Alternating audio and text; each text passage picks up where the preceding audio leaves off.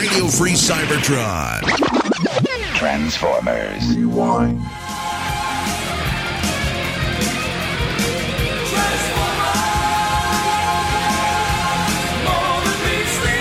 This week on Transformers Rewind, it's Changing Gears from Generation One. You alone have the special circuit I need. What happened? I suddenly feel so good-natured. Oh, obviously this circuit modulated your personality. But that can wait. Now watch and marvel as I harness the mighty power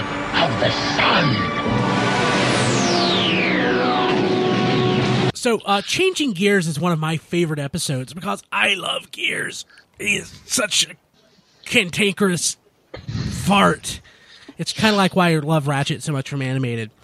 But Gears, this episode is just so dumb. It's wonderful and dumb. What do you guys think? Don, you have to love this episode as much as I do. Actually, I don't. It's no. Well, Gears is not one of my favorite characters. Also, I've always gave the science in Transformers a pass, but this is just all... Mr. Wizard is turning in his grave right now. What are you talking about? I mean, the solar needle shoots a beam at the sun. It gets there almost instantaneously, and it sucks energy from the sun, thanks to a circuit that came out of Gear's chest. Gear's chest, exactly. And that circuit changed his personality. It changed Gears. Yes, it was like Dianetics. It changed his life, apparently. But this episode is just all over the place for me. It's just not one of my favorites. There are things I really love about this episode. It starts off with some miners who strike gold. And one of them, there's the generic spark plug in this episode because guys who look and sound just like spark plug show up through G1 several times, and this is one of the episodes that I can remember that happening in. But yeah, so they basically strike gold, then the Decepticons show up, but the Decepticons didn't want the gold. They just wanted to build a space needle in the middle of Africa, in the geographic center of Africa. Yes, the Decepticons attack the miners simply to draw the Autobots to their location. To get Gears. It's brilliant. Yeah. Brilliant. Yeah, which actually shows strategic thinking from Megatron, other than just shoot them till they die. Pretty much. Megatron gets Gears, and he's like, that Autobot is the key to my plan. I mean, Gears didn't just come out that week, so why was he all of a sudden the focus of the episode? Because due to the secret scans that the Decepticons had performed on the Autobots, he knew that Gears was the one. How did he get that? and how can that circuit not be in existence anywhere else on the planet? It's just... Hey, some people have a matrix inside their chest, and some people have a piece of machinery space that makes them key. Cranky. A space needle key, that's exactly it. And can pull the sun in. I mean... So, Diecast, you said you've never actually seen this episode. One, how? And two, what did you think? I guess I just seen season one, and I don't know from that's what I remember. From season one. Changing Gears of season two. Yeah, season two. Oh, was it? Yeah. If the plot sort of makes sense, and there's a sort of semi-logical progression, and the animation looks like crap, well, actually the animation looks like crap through most of G1. But the first season is kind of just boring.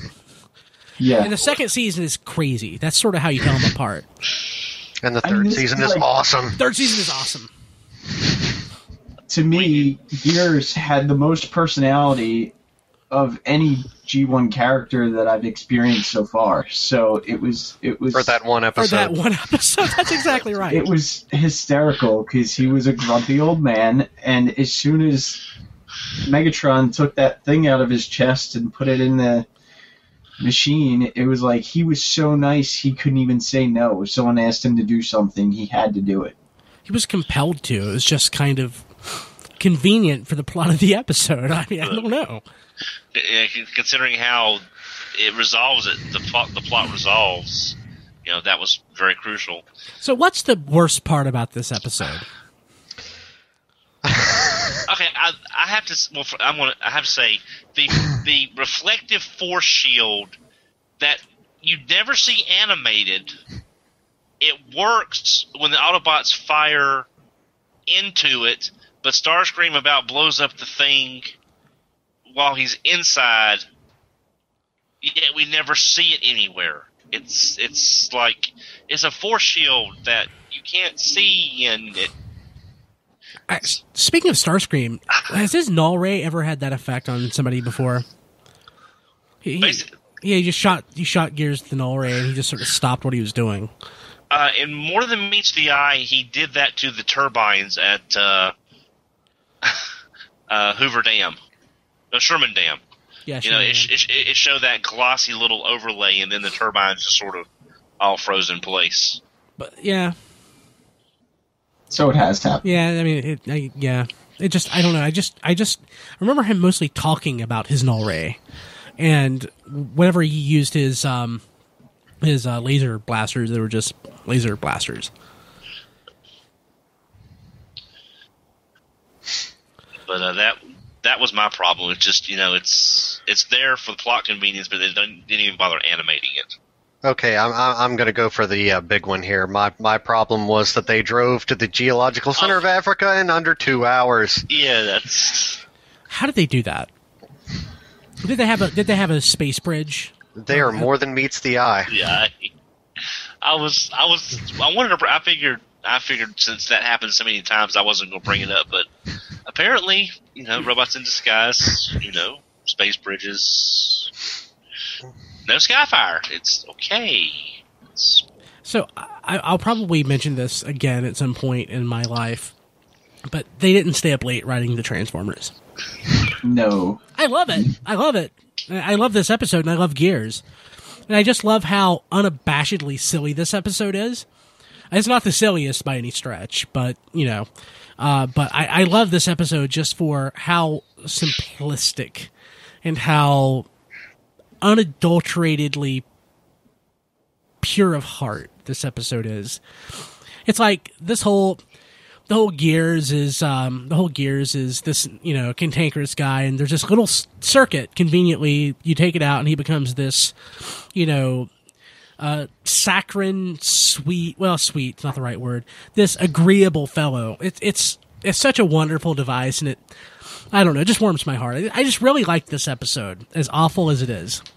I mean, and you can watch this episode by itself. You don't have to. They don't really build on each other a whole lot. So yeah, there's no story arc at play here. Yeah, you can just watch one episode and not be like, I'm totally lost. Right. You can follow right along. Well, one thing I've noticed, and this is just a general thing about season 2, is my favorite season of the three main seasons, not counting Rebirth in and of itself. That's your favorite season. But the focus episodes that we get throughout season 2, like Changing Gears, I think are some of the strongest episodes because you actually get some character development, not only in the character like Gears, but you see Bumblebee as like the little brother. You see Cliffjumper as the impatient, you know, get it done now kind of thing. When he charges in and jumps in and tries to block the beam to let Optimus shatter the reflective force field. So, you know, I think there's a lot more personality comes through in these focus episodes. And I like the ending where everyone's like, why should we turn Gears back? Let's just leave him this way. And Gears is so happy, but he's saying basically, if you don't turn me back, I'm going to explode. This is Gears on Zoloft, is basically what Gears was getting a little passive-aggressive there towards the end of the episode. But you got to wonder the ethical ramifications of forcing him to stay that way, too, if you want to look at it from that standpoint. And Optimus Prime made the wise decision. You know, he did. He made sure that Gears became Gears. I will say, you know, it's during the whole fight where everyone's just standing around waiting for them to shoot Optimus. It's like, someone do something. You know, it's like I'm just waiting for something to happen.